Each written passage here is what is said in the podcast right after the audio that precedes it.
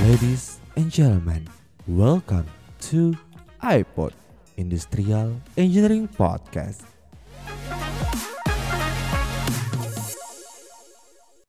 Halo semuanya, selamat datang di iPod Podcast Himpunan Mahasiswa Teknik Industri Universitas Hasanuddin. So, di episode ketiga kali ini kita sudah kedatangan bintang tamu yang luar biasa. Beliau adalah alumni Teknik Industri Universitas Hasanuddin angkatan tahun 2008 dan sekarang beliau adalah PhD student at Lodz University Technology di Polandia. Ladies and gentlemen, please welcome Kak John Spansky Leite. Halo, selamat di sini lagi sore, jadi selamat sore waktu Polandia ya semuanya. Halo Kak, how are you? Apa kabar? Baik, alhamdulillah lagi happy hari ini soalnya udaranya lagi pondare sih, cuacanya lagi cerah banget setelah dua bulan kayaknya gloomy terus kebanyakan salju. Oh jadi lagi cerah ya hari ini kayak di sana di Poland. Eh ya, lagi cerah jadi hatinya juga ikut cerah jadi. Waduh, baguslah kalau lagi cerah-cerahnya ya hari ini. Oke, eh, gimana nih Kak kesibukan dari Kak Jenny sekarang? Apalagi kan lagi di Poland nih. Dan seperti yang kita tahu, Kak Jenny sekarang as a first year student, PhD student, eh, itu gimana kesibukannya sekarang Kak? Eh, kesibukannya ya paling kuliah ya kuliah tahun pertama PhD eh, terus habis itu udah mulai research juga. Kebetulan karena researchnya nggak cuma di Polandia aja bareng sama beberapa universitas dan di negara lain di Uni Eropa jadi paling suka ada training dikirim ke sana kemari. Terus apalagi ya em, ikut organisasi juga Mercurial Associations. Eh, selebihnya udah sih mencoba senang-senang aja di sini.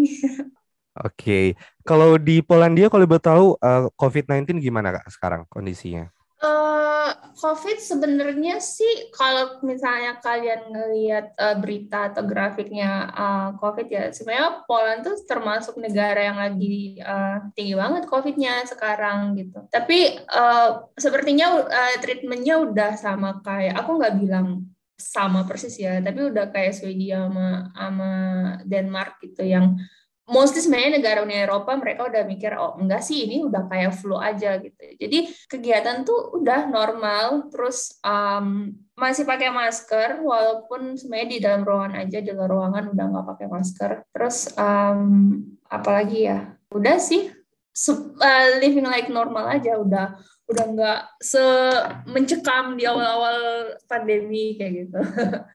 Oke, nah jadi eh, berdasarkan informasi yang sudah kami dapatkan, Kak Jani merupakan penerima beasiswa LPDP untuk menempuh S2 di S2 dan Grant MSCA untuk S3 di Polandia. Nah, mungkin kan kalau LPDP LPDP ini sudah tidak asing nih bagi kami, Kak, yaitu beasiswa yang diselenggarakan oleh eh, Lembaga Pengelola Dana Pendidikan yang ada di Indonesia. Dan kalau Grant MSCA itu apa ya, Kak? Boleh dijelaskan sedikit?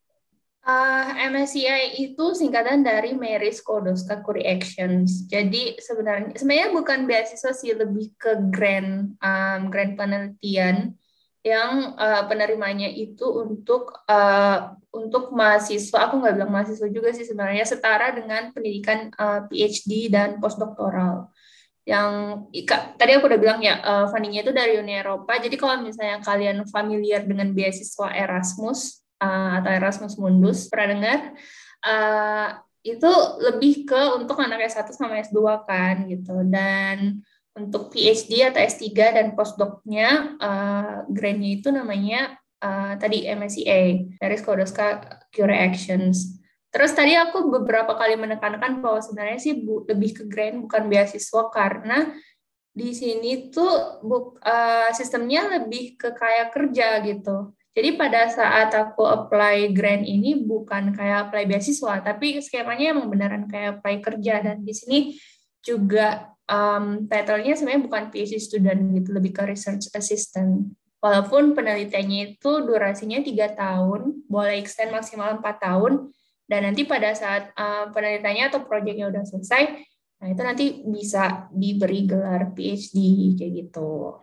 Oke, jadi seperti itu. Nah, mungkin Kak Jenny bisa ceritain dikit nggak kayak uh, dari LPDP dari S2 perjuangannya itu seperti apa, gimana dapetinnya dan dapetin yang ini tadi yang kata Kak Jenny sebagai Grand MSCA itu. Uh, sebenarnya kalau disuruh flashback lagi lucu ya sebenarnya. Soalnya kalau mengingat kehidupan aku tuh waktu S1 apalagi kuliah di Teknik Industri Unhas, kayaknya bukan tipe orang yang akan kuliah S2 apalagi ke luar negeri apalagi sampai S3 gitu. Coba kalau misalnya kalian nanya-nanya ke dosen-dosen dosen-dosen Unhas lah. Um, gimana sih modelnya Jenny tuh waktu kuliah gitu. Dosen tuh pada suka bercanda bahkan pada saat um, aku datang ke Unhas waktu itu tahun 2015 pas mau daftar LPDP S2 dosen-dosen tuh pada kaget kayak loh kok bisa kamu uh, mau kuliah S2 perasaan dulu waktu kamu kuliah S1 kerjanya cuma dua deh kalau bukan tidur pacaran Uh, per, tapi sebenarnya dari awal udah udah kepikiran sih udah pengen banget kuliah S2 gitu. Bahkan dari bahkan dari S1 pun banyak mainnya tapi udah kepikiran sampai aku harus lanjut kuliah S2 kayak gitu. Um, tapi waktu itu pas aku lulus 2012 LPDP belum ada. Sebenarnya udah ada sih tapi belum belum terkenal lah kayak sekarang. Dan beberapa beasiswa yang ada pada saat itu mereka mintanya harus ada pengalaman kerja minimal dua tahun gitu. Jadi pada saat aku lulus S1 tuh tahun 2012, aku mikirnya yang ya udahlah kerja dulu aja dua tahun atau tiga tahun gitu sekalian sambil nyari-nyari pengalaman biar bis biar um, qualified lah ibaratnya untuk daftar beasiswa kayak gitu kan. Um, jadinya tapi keasikan keasikan kerja um, dalam tanda kutip jadinya uh, empat tahun setelah lulus tepatnya 2016 baru daftar um, daftar S2 gitu. Ada beberapa beasiswa yang aku daftar, uh, dapat grade-nya kebetulan dua LPDP, terus itu dapat Erasmus Mundus juga waktu itu. Tapi dengan beberapa pertimbangan, ya udah akhirnya uh, daftar LPDP aja, uh, bukan bukan daftar sih sebenarnya, ngambilnya LPDP aja kayak gitu. Terus nggak uh, ada kepikiran juga buat S3. Uh, dulu tuh plannya ya udah sesederhana itu yang ya udahlah kuliah S2 aja gitu sekalian jalan-jalan di Eropa. Uh, dua tahun habis itu balik ke Indonesia ya udah back to normal life. Tapi ternyata uh, pas aku kuliah S2 baru merasakan kayak kuliah itu sebenarnya asik ya gitu. Kayak um, dan di sini atmosfernya emang mendukung banget kan buat student gitu. Akhirnya aku baru merasakan kesenangan kalau oh ternyata kerja atau berkarir di dunia akademik itu sebenarnya menyenangkan juga kalau kita dapat kita tahu gimana uh, dapat senengnya kayak gitu kan. Dalam tanda kutip akhirnya kecanduan nih ya udah uh, daftar PhD uh, sebelumnya beberapa kali ditolak sembilan kali ditolak. Anak teknik banget ya sembilan kali ditolak dulu baru keterima Jadi setelah sembilan kali penolakan, karena tadi aku bilang ya, hmm, PhD di Eropa itu lebih ke kayak melamar kerja. Ibaratnya melamar kerja ya udah satu orang aja yang diterima gitu. Akhirnya pas percobaan ke 10 keterima deh. Ya udah nyampe deh di sini lanjut S3. Yes, alhamdulillah. Anak teknik banget nih ya, angka 9. iya, tapi kalian mau gak mau nggak harus ditolak sampai sembilan kali sih. Kalaupun ditolak satu dua kali aja nggak sampai sembilan. Amin. Berarti Kak Jenny ini hmm. untuk dapetin uh, Grand MSc PhD-nya itu cukup uh, apa ya? Cukup effort banget karena sampai coba sembilan kali dan di percobaan ke 10 baru bisa tembus. Luar iya biasa. benar, benar banget. Berarti keep on fighting till the end gitu ya ya. Iya iya iya. Tapi tapi yang sembilannya itu sebenarnya bukan grand MSCA sih, lebih ke hmm. grand dari universitasnya gitu. Pas sebenarnya udah di itu udah di fase kayak udah dah udah capek banget. Kayaknya apply udah nggak mau deh gitu. Tapi pas ngelihat ada ada open recruitment untuk MSCA ini dan kebetulan projectnya itu relate banget sama pengalaman aku sama passionnya aku juga jadi ya udah deh uh, last attempt coba gitu keterima mudah-mudahan uh, eh alhamdulillah ternyata keterima gitu Alhamdulillah. Oh ya, tadi Kak Jenny sempat nge-mention kalau misalnya uh, setelah S1 itu empat tahun ya, baru uh, nge-apply S2 LPDP. Nah, ya. uh, mungkin banyak nih teman-teman yang bingung dan bertanya-tanya, sebaiknya itu punya pengalaman kerja dulu selama beberapa tahun, terus tuh lanjut S2, atau setelah S1 langsung uh, lanjut ke S2? Menurut Kak Jini gimana nih pandangannya? Uh, kalau yang aku lihat ya, membandingkan antara pengalaman pribadi sama mungkin ngelihat teman-teman aku yang uh, mereka fresh graduate terus habis itu lanjut uh, S2 sebenarnya aku menyarankan seenggaknya kalian punya pengalaman kerja dulu minimal dua tahun itulah kenapa tadi aku bilang di awal beasiswa dari pemerintah luar negeri misalnya kayak Chevening di UK atau um, SysGP ke Swedia. Uh, mostly mereka mintanya kan kayak pengalaman kerja dulu dua tahun gitu. Karena biar kalian bisa apa ya bisa punya pengalaman gitu. Dan sebenarnya lebih ke personal sih dalam artian kayak kalian tahu apa yang pengen kalian pelajarin kalian tahu kalian pengen uh, fokusnya itu belajar di bidang apa atau misalnya berkarir di bidang apa. Aku bilang seperti ini karena aku ngelihat dulu waktu aku S1 itu pelajaran atau mata kuliah favorit aku tuh kayaknya pengetahuan lingkungan deh mata kuliah semester 3 malah benci banget sama pelajaran SCM nggak suka banget sama pelajaran PPIC kayak gitu kan um, materi tentang MRP aja pas lab itu aku ingat banget. Itu dijokiin loh dikerjain sama temen sama temen angkatan aku gitu. Pokoknya benci banget sama SCM gitu. Dan senangnya itu tadi yang berhubungan dengan enviro atau dulu aku senangnya mata kuliah ergonomi. Tapi pas kerja pas selesai satu yang tadi aku bilang aku kerja empat tahun mungkin kena karma kerjanya justru di bidang supply chain jadi inventory analis uh, posisi terakhirnya udah naik jadi senior analis nah karena punya pengalaman kerja empat tahun akhirnya benar-benar belajar tentang SCM akhirnya awalnya benci jadinya menikmati. Nah pada saat mau kuliah S2 malah kayak udah aku nggak mau kuliah jurusan lain. Pokoknya S2 cuma mau kuliah SCM terserah di mana yang penting kuliahnya jurusannya SCM kayak gitu. Jadi itu beda banget kan sama cita-cita awalnya sebenarnya. Jadi emang better kerja dulu sih at least 2 sampai empat tahun lah. Jangan kelamaan juga ya lima tahun. Kasihan nanti misalnya udah kayak udah lumayan dalam tanda kutip udah lumayan berumur baru kuliah S2 ntar nggak nggak nggak menikmati masa muda hura-huranya. Pasti nggak di luar negeri gitu Oke, jadi better uh, kerja dulu kayak selama beberapa tahun, 2 sampai 4 tahun gitu kayak. 2 sampai 4 tahun itu ideal banget sebenarnya. Terjawab sih, Kak. Ini Kak Jen kan sekarang uh, lagi kuliah PhD ya, as a PhD student. Dan kalau boleh tahu, uh, jurusan apa sih yang Kakak fokusi sekarang di program PhD?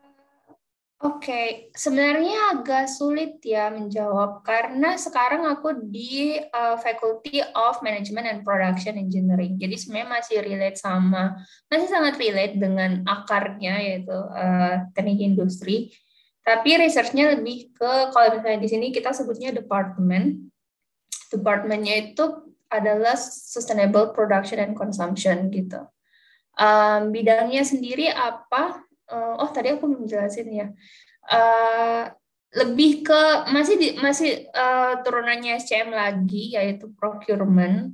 Tapi sekarang lebih ke public procurement. Jadi uh, apa researchnya itu berkaitan atau relate banget sama uh, procurement activity yang dilakukan sama pemerintah gitu kalau mau ngobrolnya spesifik lagi, sektornya sektor apa? Sektornya tekstil. Jadi researchnya lebih ke procurement, uh, textile procurement yang dilakukan sama pemerintah. Contohnya misalnya kayak pengadaan um, seragam militer di Kementerian Pertahanan atau misalnya eh, kebutuhan-kebutuhan rumah sakit dan Kementerian Kesehatan. Lebih ke itu sih sekarang.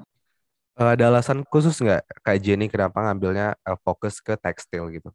Uh, sebenarnya nggak ada sih, karena uh, MSCA itu kan dia tadi aku bilang ya, uh, dia tuh project dan kita apply-nya jatuhnya kayak apply kerja. Jadi sebenarnya itu mereka uh, bukan bukan aku yang memutuskan bahwa oh, aku mau uh, apa mau researchnya tekstil aja kayak gitu enggak. Kebetulan mereka punya satu umbrella project, satu project gede namanya itu Sapiens dan Sapiens itu uh, isinya itu ada 15 PhD dan masing-masing sebenarnya researchnya masih berhubungan dengan procurement tapi beda-beda gitu. Jadi ada yang fokus di um, ada di construction building di situ uh, teman aku adalah backgroundnya teknik sipil terus ada yang fokusnya di makanan juga Nah, kebetulan aku apply-nya yang posisinya di tekstil gitu. Kenapa? Karena ketika aku membaca deskripsi proyeknya, um, sangat uh, di antara semua 15 PhD tadi yang aku uh, sebutkan yang paling relate dan paling berhubungan dengan background aku yaitu teknik industri dan SCM itu adalah project tekstil ini gitu. Terus yang alasan keduanya karena setelah aku membaca banyak tentang um, textile production, ternyata masalah masalah tekstil, masalah clothing, fashion dan sebagainya itu sebenarnya masalah uh, problemnya itu banyak banget uh, apa uh, production problemnya itu sangat banyak dan banyak yang bersinggungan dengan um, dampaknya itu sama lingkungan gitu. Balik lagi ya ke cerita aku yang awal banget, aku ya satu interestnya sama pengetahuan lingkungan kan yang berhubungan dengan produksi gitu. Jadi dari semua faktor-faktor itu aku kayak ya udahlah aku coba aja apply yang untuk uh, posisi ini gitu ceritanya makanya berakhir deh ngerjain procurement di bidang tekstil gitu. Wah keren banget Kak Jenny luar biasa. Uh, selanjutnya tadi tuh Kak Jenny sempat nge-mention kalau misalnya interestnya awalnya kan di bidang environment like ergonomy dan sekarang tuh jadi anak SCM banget lah ya gitu kan. Terus tuh nah uh, menurut Kak Jenny berdasarkan uh, experience pengalaman kakak kan sangat luas di bidang SCM dan menurut kakak peluang kami sebagai mahasiswa teknik industri di SCM di masa depan itu gimana kak? Hmm, ini bukan karena aku anak SCM atau backgroundnya SCM, makanya aku mau promising kayak, oh pokoknya bagus banget deh, tenang aja kalian nggak akan kehabisan lapangan kerja apa dan segala macam enggak. Tapi dari apa yang aku pelajarin sebenarnya SCM itu besar banget dan luas banget dalam artian mungkin kalian di S1 sekarang kalian belajarnya mungkin hanya sekedar kayak um, ya udah inventory, forecasting, terus habis itu MRP gitu kan, uh, sebatas ngitung-ngitung EOQ.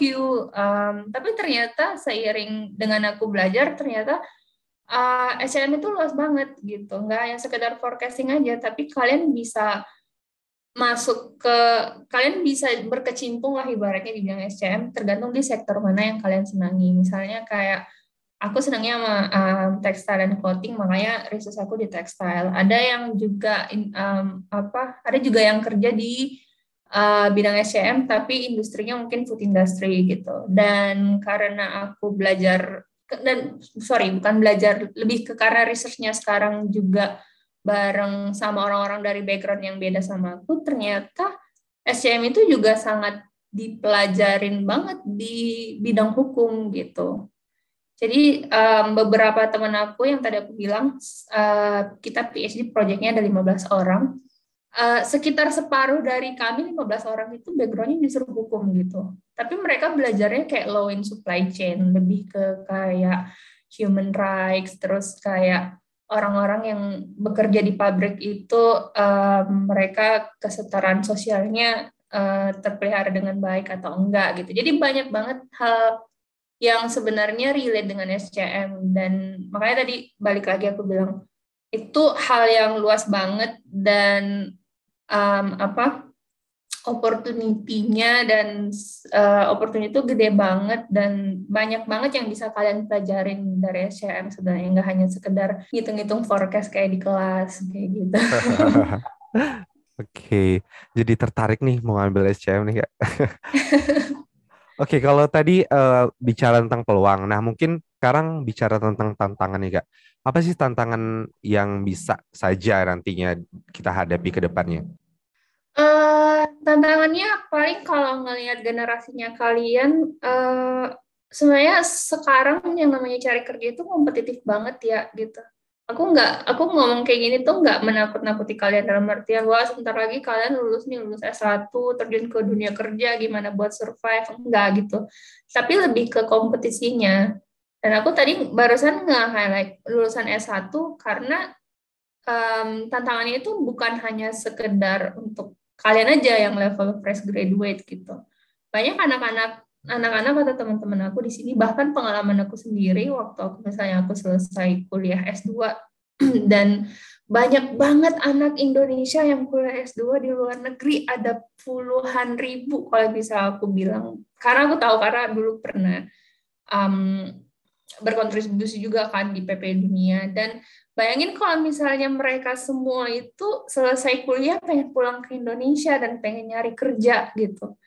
Itu tadi uh, makanya aku bilang tantangannya itu lebih ke kompetisi sih gitu. Um, susah bukan susah sih sebenarnya uh, lebih challenging lah untuk cari kerja sebenarnya atau untuk berkecimpung di dunia industri. Jadi uh, belajar dari situ mungkin aku bisa ngasih sedikit pesan persiapin aja diri kalian dari sekarang karena once kalian udah lulus yang jadi saingan kalian itu bukan teman duduk di sebelah kalian, teman angkatan, atau misalnya teman fakultas sebelah, tapi orang-orang yang mungkin juga kuliah S2, mungkin juga kuliah di luar negeri itu sebab itu pulang ke Indonesia pengen nyari kerja, pengen berkarir di tanah air.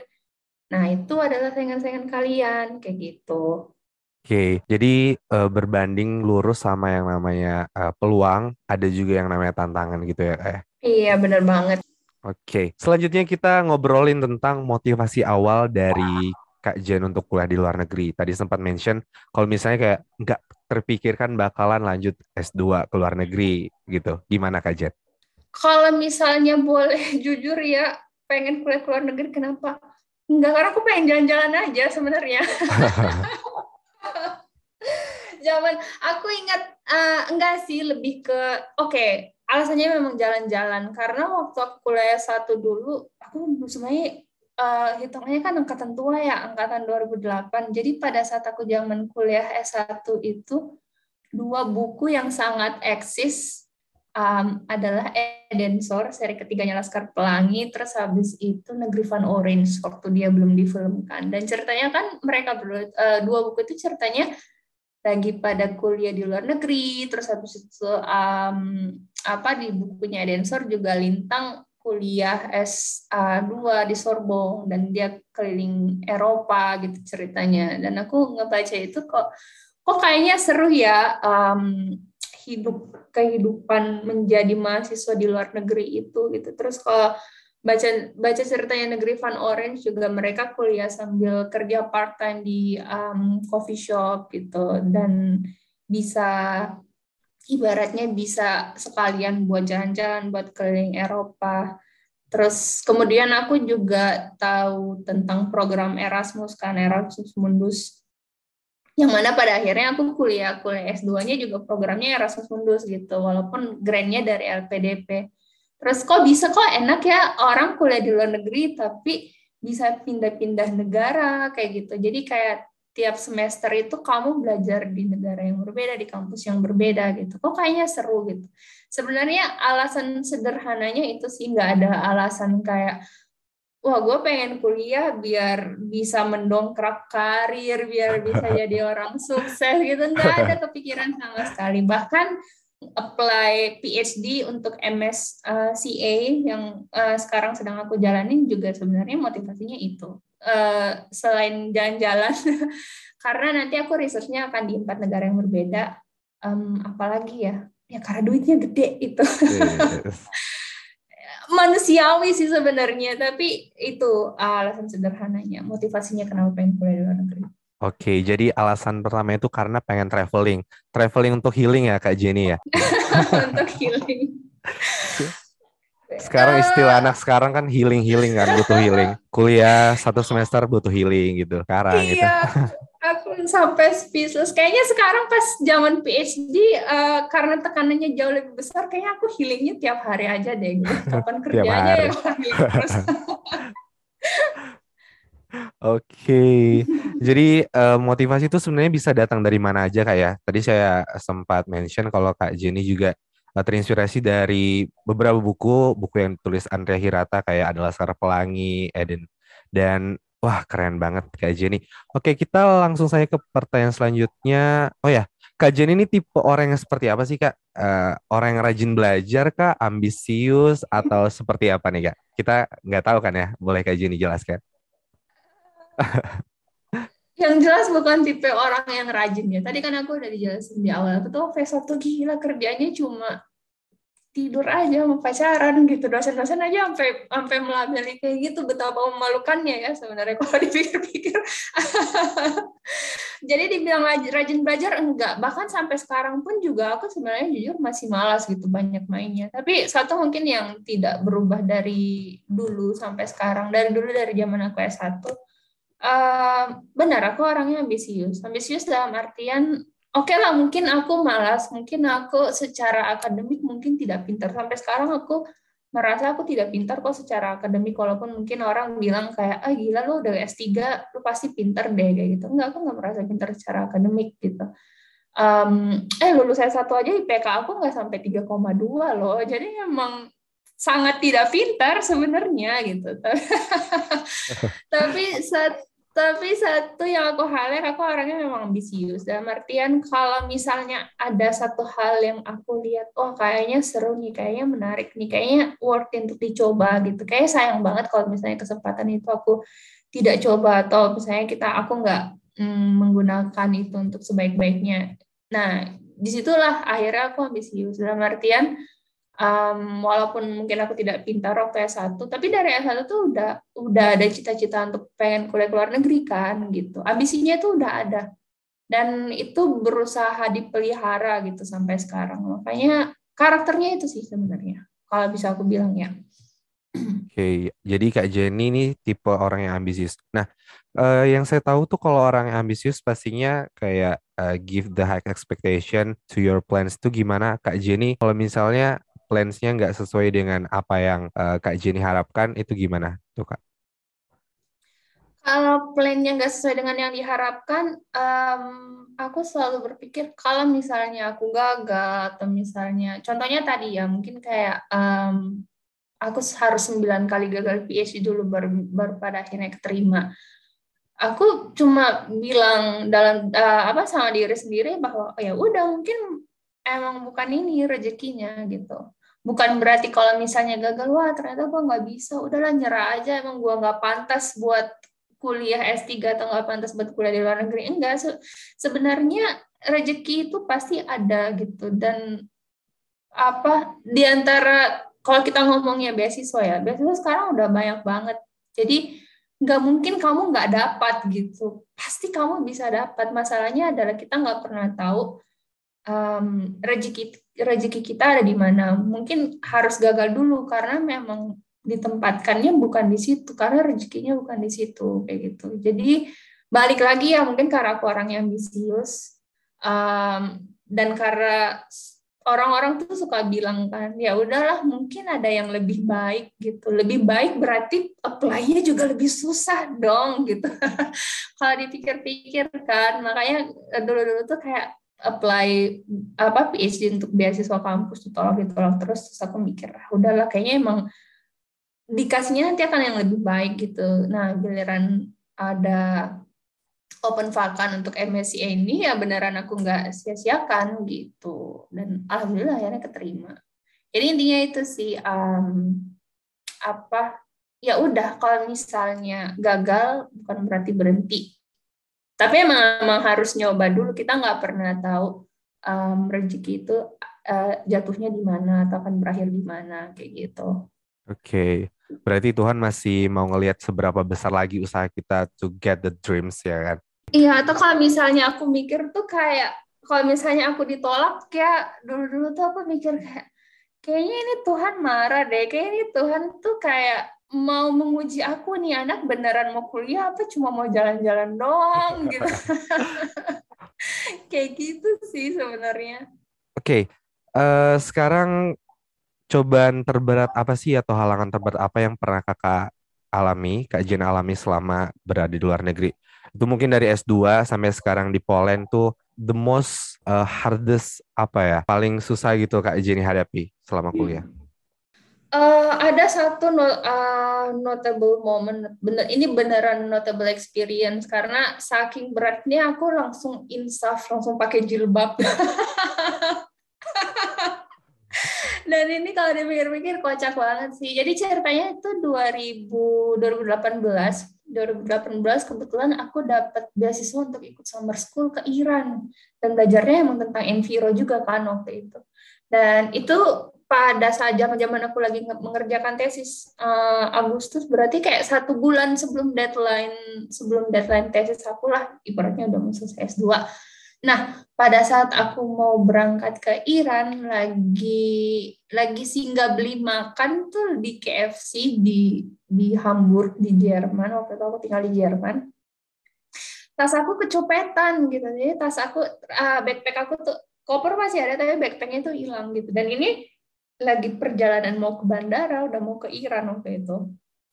Uh, tas aku hilang dan di dalamnya itu adalah uh, semua yang uh, hal berharga yang aku punya dalam artian dompet, paspor, HP, kamera, laptop, hmm, wow, kartu kredit, uang semuanya. Dan uh, yang paling parah adalah uh, itu apa?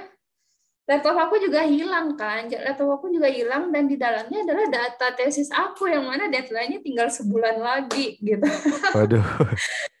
Itu ibaratnya yang uh, ya aku mungkin bukan tipe orang yang religius ya ibu. Dan tapi di situ aku benar-benar melihat kuasa Tuhan yang kayak kun fayakun gitu kan. Satu petikan jari udah semuanya hilang gitu. Itu benar-benar aku nggak punya nggak punya apa-apa sama sekali kan. Jadinya kayak HP nggak ada, uang nggak ada, paspor juga hilang gitu. Ibaratnya nggak punya identitas. Dan di situ uh, bener-bener kayak um, ibaratnya kayak I was at my lowest level of uh, in my life gitu. Jadi benar-benar kayak wah itu susah banget gitu. Kehilangan dompet aja susah gitu, apalagi yeah, kehilangan benar semuanya kayak gitu kan. Jadi akhirnya kayak merefleksi diri nangis kayak oh Tuhan aku salah apa sih sebenarnya? Aku kurang sedekah ya gini. Gini gini akhirnya eh alhamdulillah akhirnya gara-gara itu aku insaf.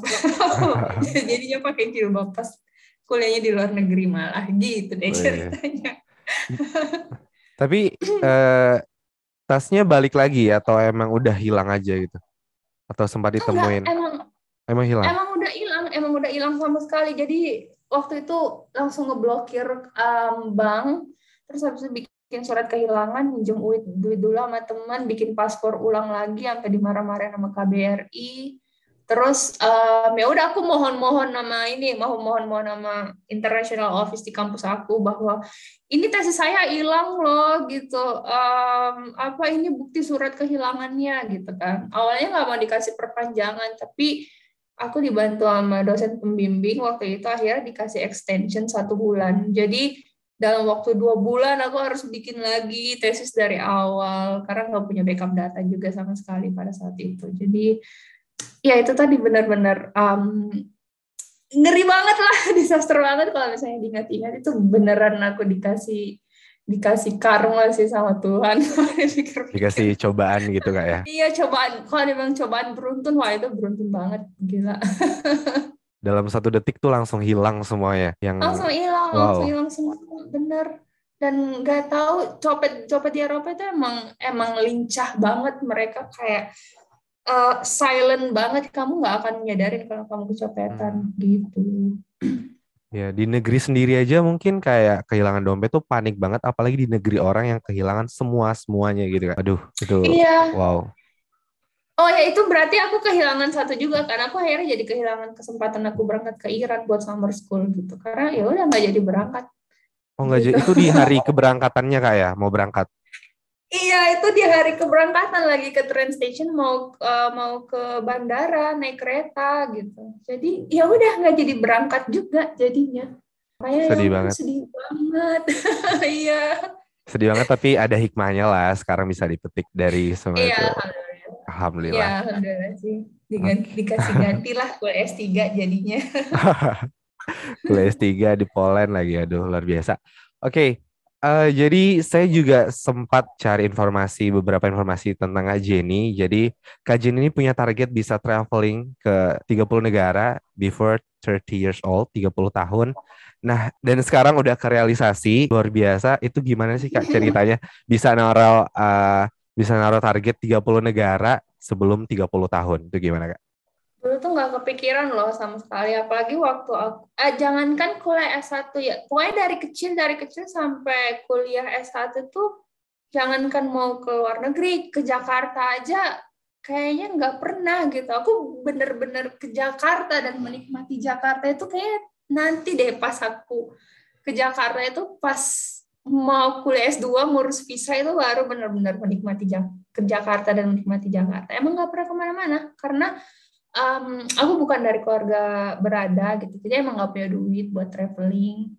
Terus um, baru mulai, tapi emang udah punya cita-cita kan, kayak ah, someday aku harus aku harus jadi orang kaya lah, bosan jadi orang miskin kayak gitu kan. Aduh, setuju, setuju itu kak.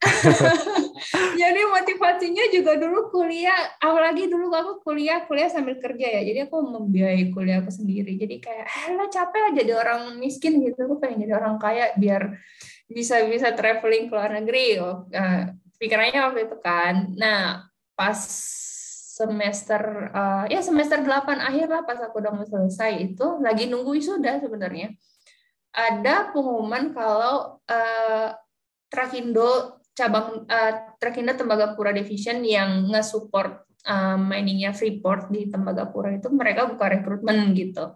Kayak manajemen trainee gitu deh.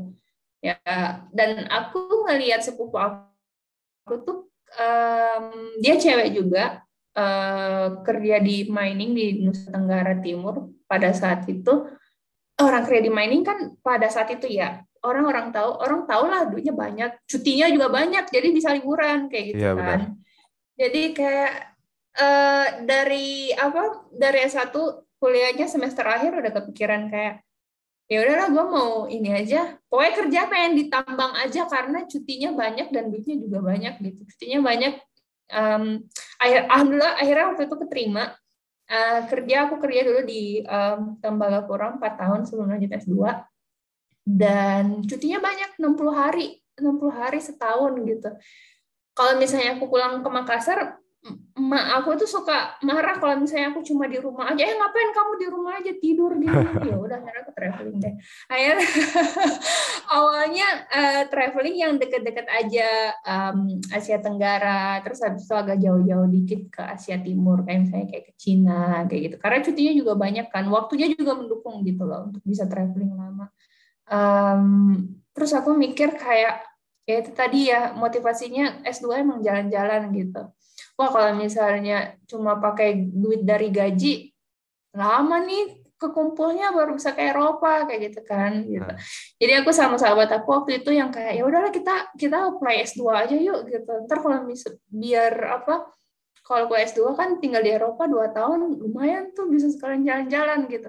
Jadi emang uh, busuk banget niatnya gitu nggak ada niat buat sekolah niatnya pengen liburan aja jalan-jalan. Buat jalan-jalan aja. Ibarat tuh kayak udah kita liburan coy dua tahun gitu loh. Nggak pulang ke Indonesia. Akhirnya gitu deh um, keterusan keterusan dan tercapai. Ternyata tercapai sebelum umur 30 tahun. Umur 26 aku udah nyampe 30 negara. Waktu itu negara ke-30-nya waktu itu Slovakia, aku ingat banget. Oke. Okay. Gitu. Dan sekarang sudah bisa traveling ke 49 negara sampai saat ini ya, Kak? Iya, 49. Belum belum bergerak lagi nih soalnya Covid.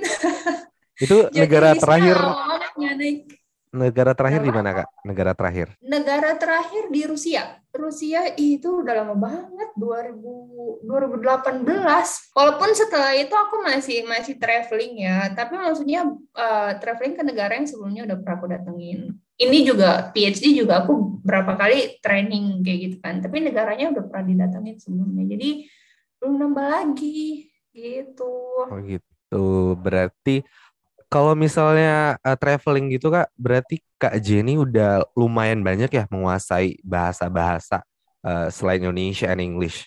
Iya, jadinya karena dulu um, aku kuliah S2-nya itu kan pindah-pindah negara ya di di Spanyol, di Latvia, sama di Jerman dulu sempat summer program juga di di Istanbul di Turki karena tinggal di satu tempat dalam waktu yang lama ya udah akhirnya jadi jadi belajar bahasa juga gitu sama kayak sekarang sekarang di Poland pun aku juga sambil belajar Polish jadinya gitu Oke, okay. selanjutnya saya sempat stalking juga pastinya Instagram Kak Jenny. Kalau misalnya ada yang namanya World Reading Challenge atau WRC dan sekarang Kak Jenny udah membaca sekitar uh, 20 buku ya Kak ya dari negara yang berbeda Itu boleh ceritain Iya. dikit nggak? Karena menarik banget kan dan ini harus banget dibahas. Itu gimana sih kepikiran buat baca semua buku yang ada dan gimana tuh kak? Kayak tuh keren banget sih jujur.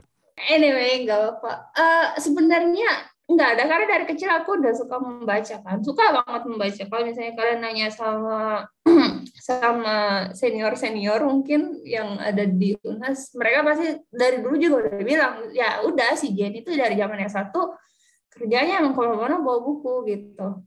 Em, tahu yang namanya World Reading Challenge sebenarnya itu kayak challenge yang dilakukan dilakukan sorry dilakukan sama orang-orang yang emang senang membaca dan itu challenge yang ibaratnya orang ngelakuin itu banyak lah orang-orang di seluruh di belahan dunia lain. Aku nggak ganggu seluruh dunia sih di belahan dunia lain. eh udah tahu challenge ini dari tahun 2019 sebenarnya, cuma dan itu challenge-nya kalau misalnya nggak eh, misalnya kalian belum tahu World Reading Challenge itu adalah kamu harus membaca satu buku dari satu negara dan negara yang ada di dunia ini yang diakuin sama PBB itu ada 195. Jadi kalian harus membaca 195 buku. nah, awalnya udah kepikiran tuh dari 2019 wah kayaknya menarik nih gitu. Tapi pada saat itu aku mikir kayaknya aku belum bisa komitmen deh untuk um, World Reading Challenge ini. Soalnya um, mungkin nggak bagi uh, bagi waktunya susah gitu. Terus waktu kalau misalnya kamu mau melakukan challenge itu kan pasti kamu harus nyari bukunya. Dan kadang bukunya itu susah banget didapetin gitu. Apalagi di Indonesia yang berarti harus import. Dan itu berarti hobi yang mengeluarkan uang juga kan jadinya gitu. Jadi kayak gila gue belum bisa sih komitmen ini gitu dan oh waktu itu aku masih tinggal di Jerman juga waktu itu. Dan aku mikir ya aku nggak tahu aku akan tinggal di mana lagi setelah ini kayak gitu kan.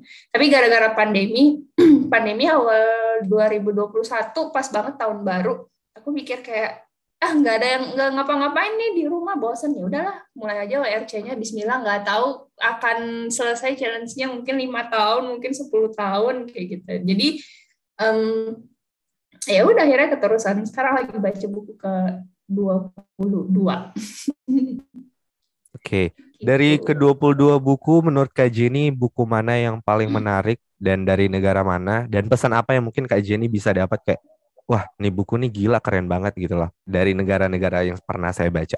sebenarnya sih bukunya itu macam-macam ya. Kadang aku nemu buku yang uh, apa ibaratnya kayak biografi, kadang ada fiksi, non fiksi. Tapi so far yang paling aku suka itu buku dari Vatikan.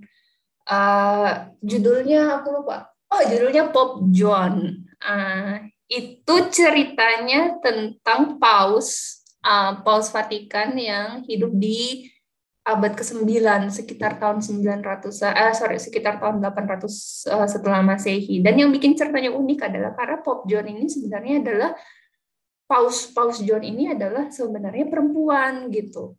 Jadi dia menyamar jadi uh, laki-laki seumur hidupnya karena pada saat itu perempuan itu nggak boleh sekolah, perempuan itu nggak boleh memperoleh pendidikan, bahkan perempuan itu nggak boleh dilarang sama sekali membaca dan menulis. Dalam artian kita mikir kalau kita sebagai orang Indonesia kita mikirnya wah ini sih ceritanya sama kayak zaman Kartini nih kayak gitu kan. Padahal sebenarnya dan itu pada saat masa kolonisasi Belanda di Indonesia. Ternyata di Eropa pun juga mereka mengalami masa yang sama, masa di mana uh, perempuan itu dilarang untuk untuk sekolah tinggi, untuk punya pendidikan gitu. Dan apa pihak gereja itu menganggap bahwa si Paus John ini adalah aib terbesarnya Vatikan gitu. Makanya dia berusaha untuk dihilangkan dari sejarah gitu. Dan akhirnya aku jadi ke bawah suasana kan nama buku ini. Akhirnya jadi banyak baca gitu. Jadi jadinya mencari tahu juga tentang kehidupan si Paus John ini. Dan ternyata emang seru banget gitu. Kayak wah ini sesuatu yang pernah terjadi nih di masa lalu lebih dari lebih dari seribu tahun yang lalu kayak gitu Wis keren banget. Jadi yang paling berkesan selama 22 buku itu adalah yang dari Vatikan tadi. so far ya itu yang aku senengin Oke, keren banget.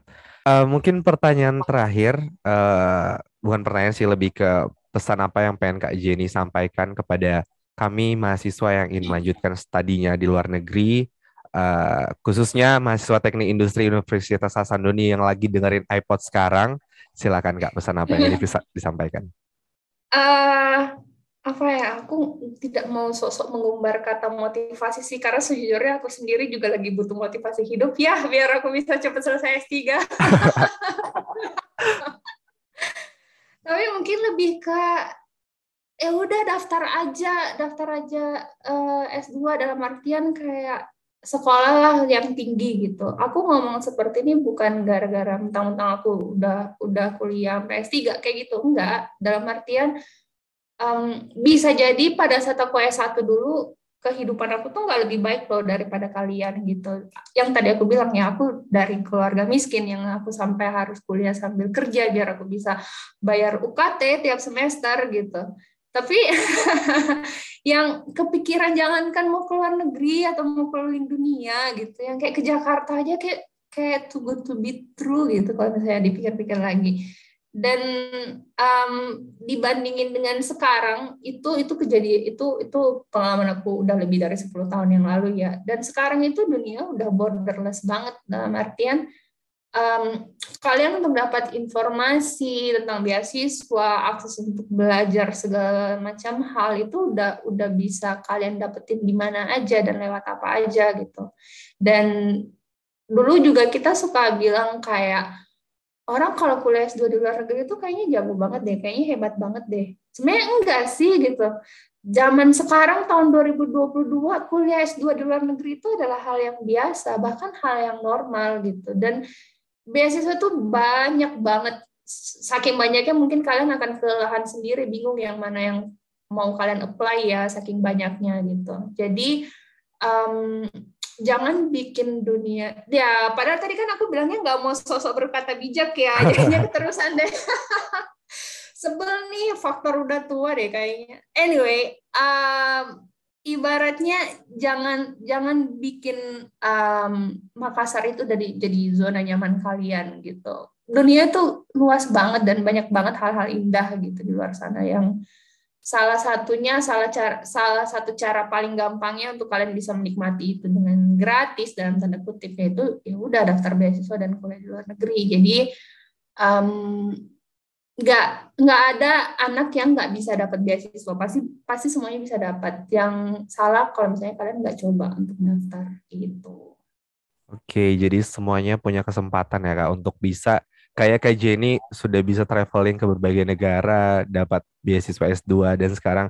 uh, lagi sebagai PhD student tuh luar biasa banget.